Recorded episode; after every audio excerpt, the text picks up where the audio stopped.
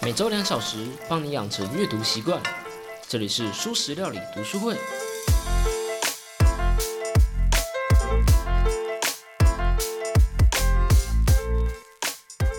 Hello Hello，大家好，我是主角小 P。这周我们要聊的是回到摇篮里，回到子宫里。这个章节主要谈的是孩童时期大脑的成长，其中的内容五花八门，建议你可以自己买书来看看。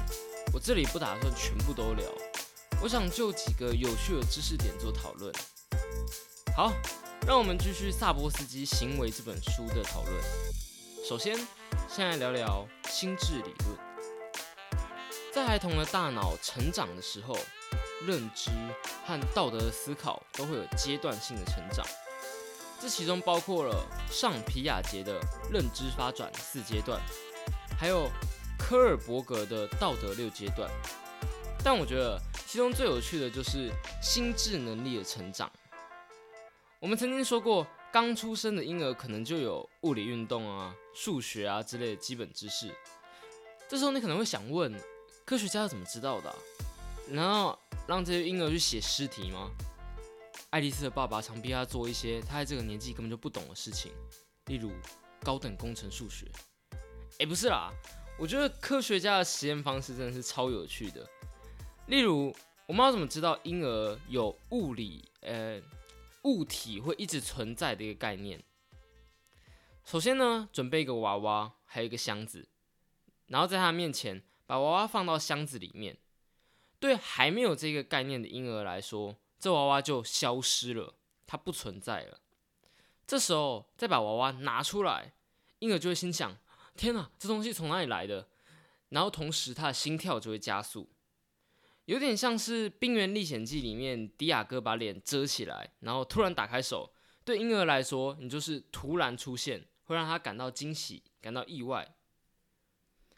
但是如果他已经有物理恒存的概念的话，他就不会心跳加速了。因为对他来说，放到箱子里面虽然看不到了，不代表它就消失了。就像你把脸遮起来，也不代表你就不见了。还有另外一种方式，就是我们之前说过的《How We Learn》的作者斯坦拉斯迪昂，就对婴儿做过一系列的另外一种实验。如果你看到一个意料之外的东西，你应该很难撇开你的视线不去看它吧？婴儿也是如此的，所以只要借由仪器精确的跟踪婴儿的眼睛，就可以知道他凝视的方向，还有他凝视时间的长短。这个仪器可能跟 YouTube 之前用一些什么“不要看挑战”之类的仪器差不多吧。然后借由这样子就可以知道婴儿凝视的点在哪里嘛。如果他一直看的那地方，很有可能就是因为他特别的惊讶，他特别的惊喜。这时候再搭配一些，例如，嗯，核磁共振去扫描他的大脑，或是像刚刚一样去检测他的心跳，知道他是不是真的感到惊讶，我们就可以知道他是对什么东西感到惊讶，还有他惊讶时间有多久。那所谓的物理实验是怎么去做的呢？物理实验就是很简单，用一个荧幕上面播放一个球从高处滚下来的动画。球从高处滚下来，并不是一个特别的现象。如果只是这样子的话，宝宝看一下就不看了，因为很无聊啊，就是球往下滚而已，这很正常，这是一件正常的事情，没有什么惊讶的事情，不用盯着看。不过如果球突然消失了，或是它突然往高处滚过去，这就是一个不正常的现象，所以宝宝就一直盯着看它。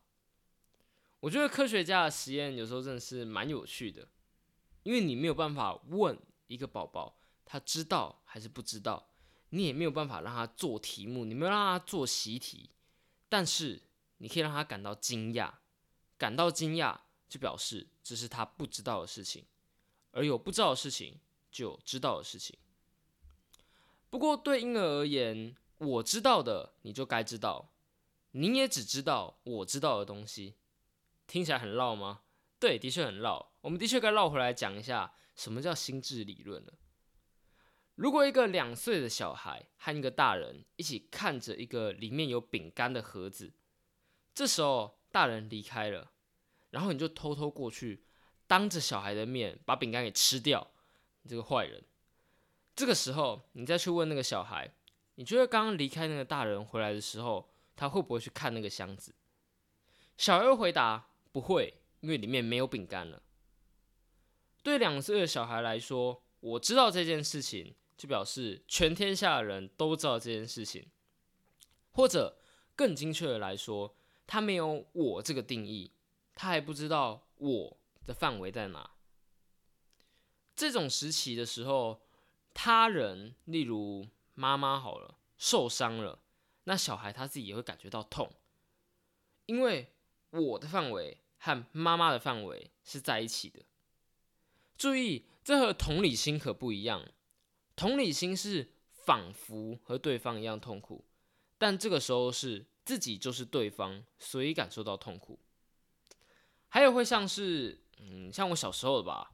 会用棉被把整个身体盖住啊，以为这样爸妈就看不到我的情况，因为会有一种我看不到他们，所以他们也看不到我这样的感觉，有点掩耳盗铃的那种感觉吧。因为其实你被棉被盖住的时候，其实超级明显的。那这个和心智理论有什么关系呢？当一个小孩啊，他可以界定出自己的界限的时候。就代表他有第一层的心智理论了。我感觉心智理论虽然被叫做理论，但它更像是一种心智力之类的东西，一种特殊的心理能力。第一层的心智理论可以让你表达自身的想法、信念，拥有我的能力。我觉得，我想这样子。第二层呢，则可以扩展出去。让你可以揣测另一个个体的想法，假设出你和他的心智。我想他的意思应该是类似这样子。而第三层呢，则是揣测另外一个个体对第三者的想法。吼，跟你说啦，小美一定觉得小明不够好，所以才会甩了他。像这句话，就是去我们去思考小美对小明的想法。这就是第三层的心智理论，在网上也有第四层、第五层，想象他人对另外一个人对第四者的想法之类的。听说，如果你想要就是练会写作的话，就是想要写一些小说啊、故事类型的话，至少都要有第四层以上的能力。我相信对普通人来说，应该不是太难的问题啊。不过，为什么我们要谈论心智理论呢？因为我觉得这知识很酷，真的，我真的觉得这知识很酷。这就有点像是一个超能力，你知道吗？是一个我们平常没有意识到这点，其实是超能力的超能力，能够去思考、揣测多层次的问题，可以拥有至少第三级以上的心智理论，都是一种身为人这种特殊的生物、特殊动物的特殊之处。但是，人类得要是正常的发展过程，才能养成这些能力，而正常的发展过程。需要环境，幼童对于环境是非常敏感的，这些的塑造都会导致成人后那一瞬间行为的不同。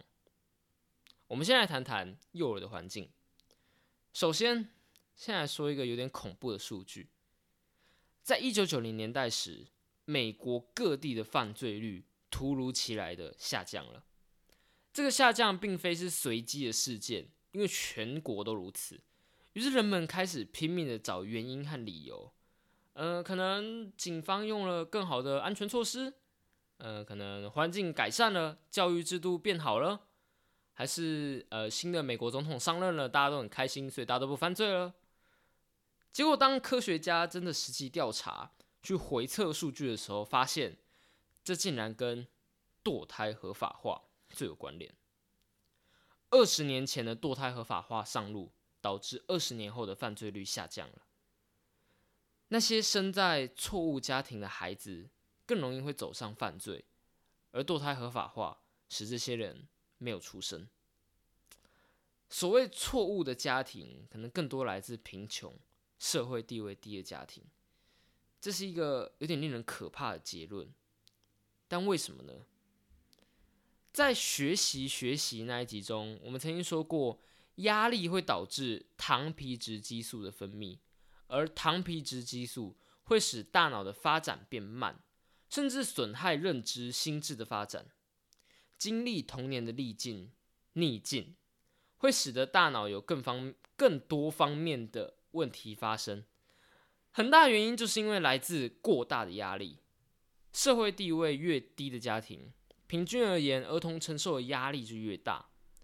不断的紧张和压力，使得糖皮质激素分泌过量，所以损害了发展，而且还会使你的警报系统，也就是我们第一集讲到的杏仁核。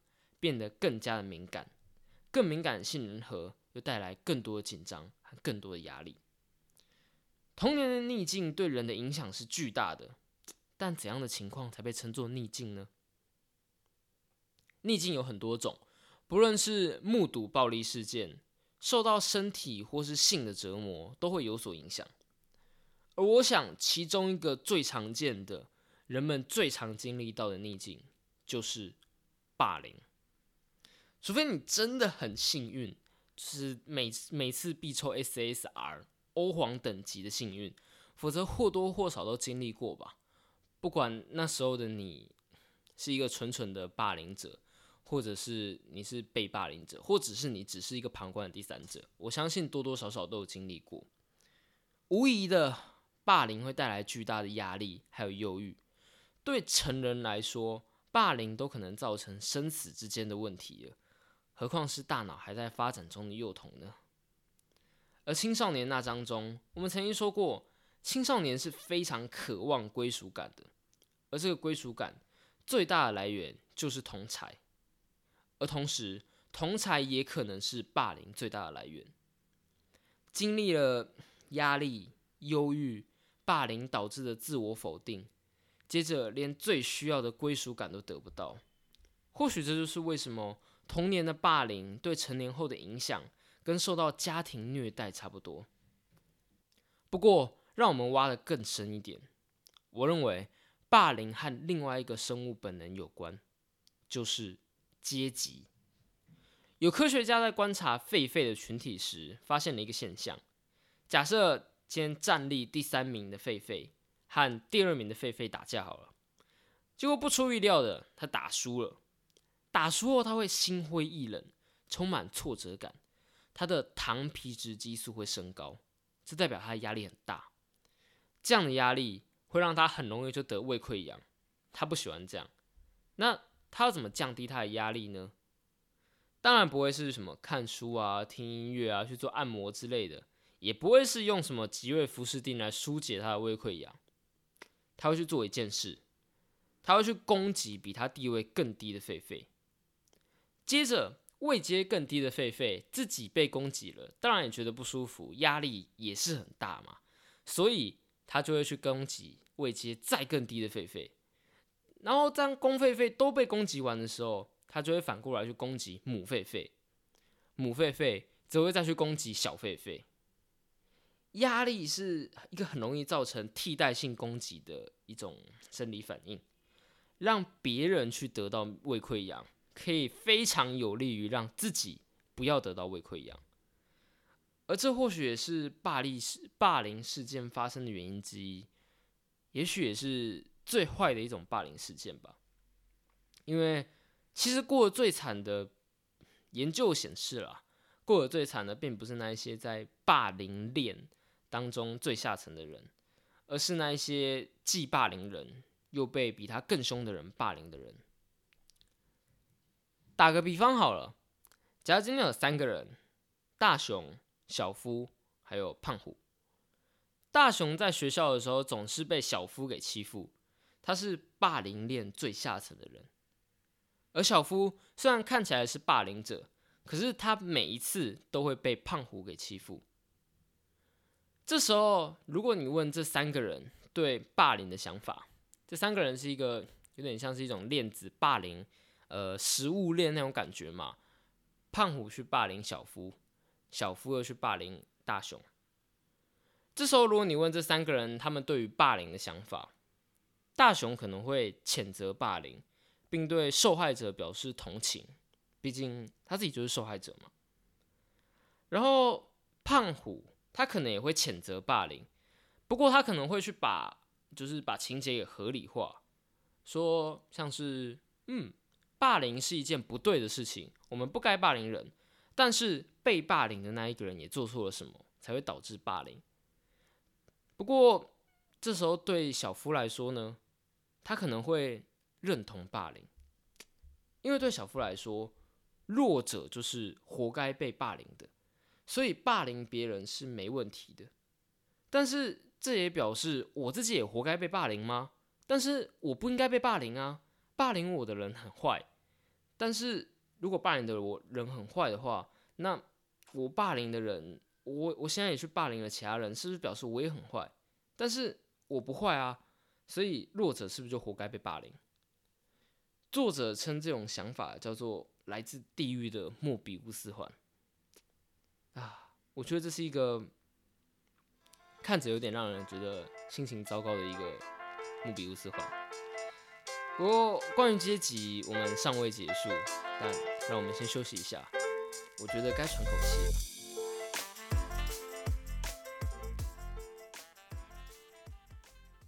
了。欢迎来到书食料理读书会，在这里会有小 P 我一段时间选出一本书，用几周的时间，一章节一章节的导读。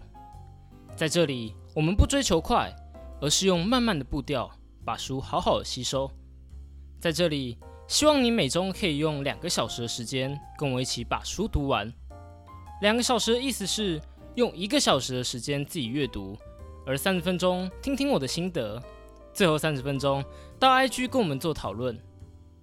我们不是懒人包，我们不是帮你重点整理，而是只作为读书会的一员，跟你分享我的想法。如果你喜欢这样的节目的话，别忘了用你收听的平台订阅、按赞、打星、分享你的想法。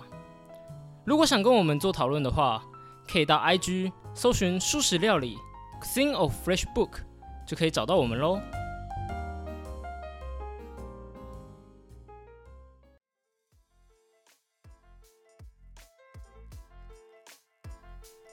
对于灵长类动物，例如。猴子来说，阶级是非常重要的。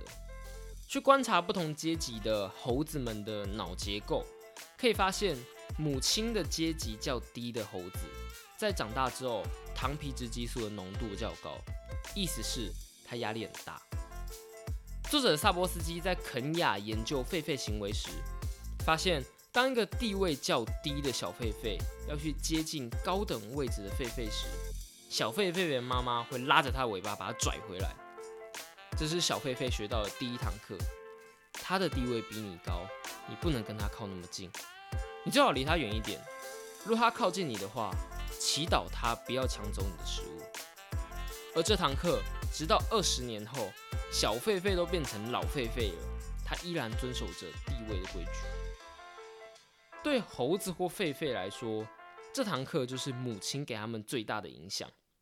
但当然不是唯一，母爱对于行为的影响是巨大的。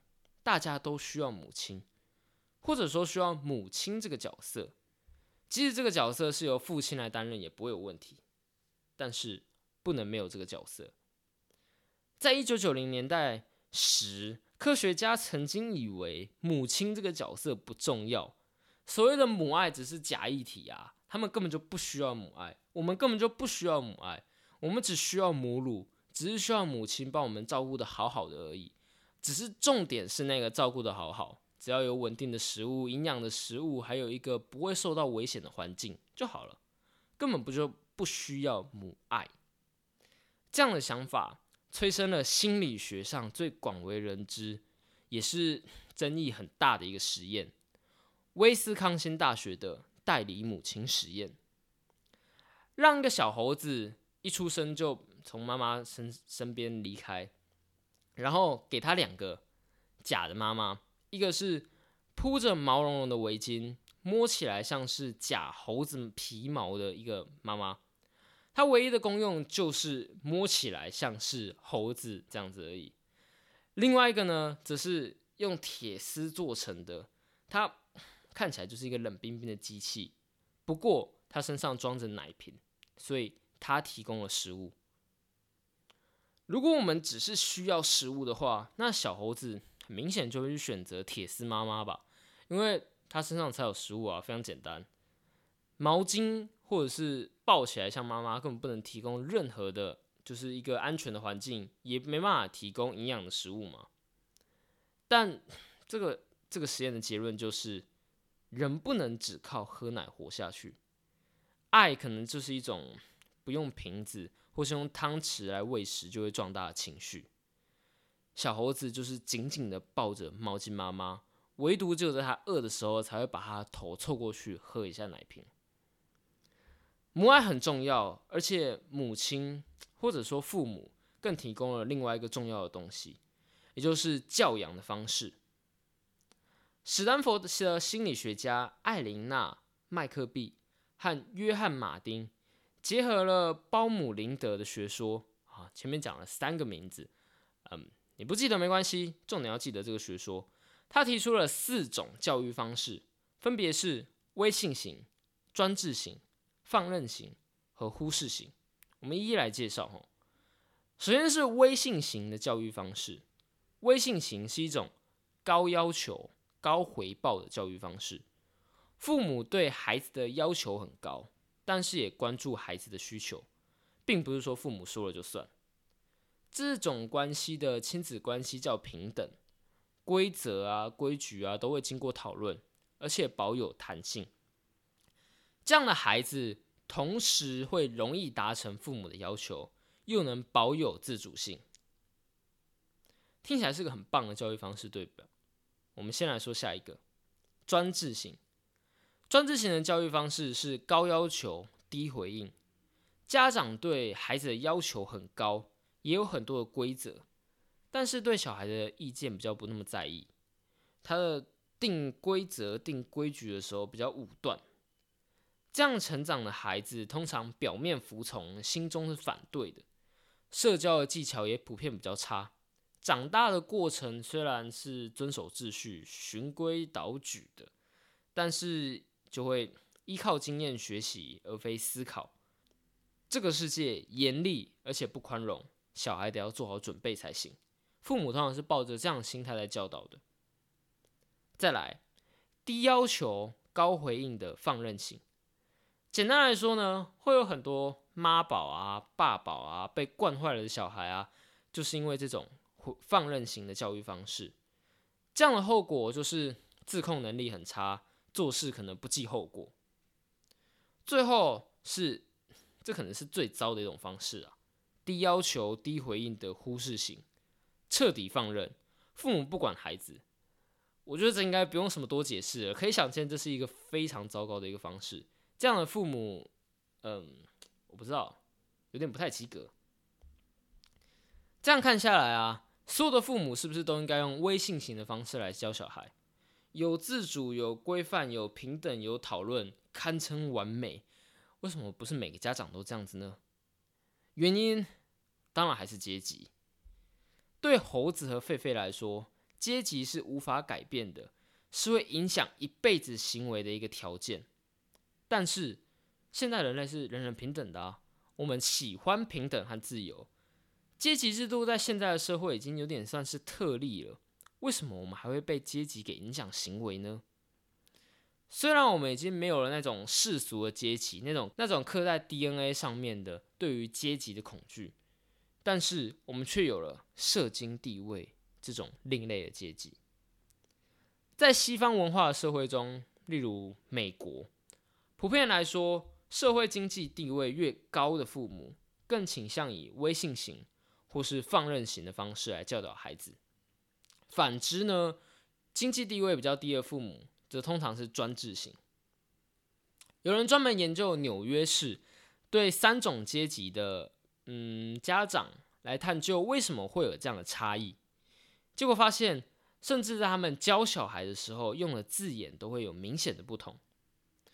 例如，贫穷社区的家长在教导孩子的时候，总是会有种不要丢失你已经有的东西，用这种类似这样的话来教导孩子，不要让别人看不起你，守住你自己的位置，自己的东西不要被他人抢走了。为什么呢？因为他们生活在危险中，那样的社区充满着毒品、游民、犯罪，和死亡。他们有所谓的刚性防卫性个人主义。接着下一个阶级，稍微好一点的工人阶级，也就是蓝领的家长，他们是所谓的刚性攻击型的个人主义。他们对孩子有比较多的期待，希望小孩冲第一，夺得金牌，不能落后他人。也许有朝一日就可以冲上中产阶级另外一端的位置。上面这两种都属于尊重权威，都是专制型的教育方式。他们都希望小孩做好准备，面对环境的危险，还有一些成年的自己现在就得要面对的问题，那就是在对他们来说，占据支配地位的人都是用专制的态度来对自己的，所以我的小孩也得要学会应对。这三个阶级中。只有住在曼哈顿中上阶级的父母才会去使用权威型的教育，他们的小孩基本上一定可以成功，一定可以健康长大。于是他们更关注金字塔上层的需求，去展现自己。他们更希望小孩可以不用为了赚钱去做自己不想做的工作，他们更重视成长和探索。这样的阶级或许并不像猴子啊，像狒狒那样啊，是一种刻在基因中的影响，但却会有环境上的影响。我想再重提一次，我提了不少次的经典实验——棉花糖实验。实验是这样子的：一九六零年代时，史丹佛大学的心理学家华特米歇尔对小孩进行延迟满足的实验。在一个小孩面前放个棉花糖，接着跟他说：“我要离开房间一下，你可以自己决定要不要吃这个棉花糖。但是如果我回来的时候看到棉花糖还在那里的话，我就再多给你一个棉花糖。”首先呢，这个实验会有年龄上的差距，年龄越大的小孩越能坚持着不吃第一个棉花糖，这可能跟额叶皮质的发展有关吧。年纪越大的小孩，越能熟练的运用理性，这很直观，也很符合我们的直觉。但是，这个实验还有阶级上的差别。以五岁小孩为例，这个小孩他的出生的家庭，如果社会地位比较低的话，他的额叶皮质就比较容易比较薄，当然理性能力也比较差，自控能力也比较差。他就是倾向会把那一个棉花糖拿起来吃掉。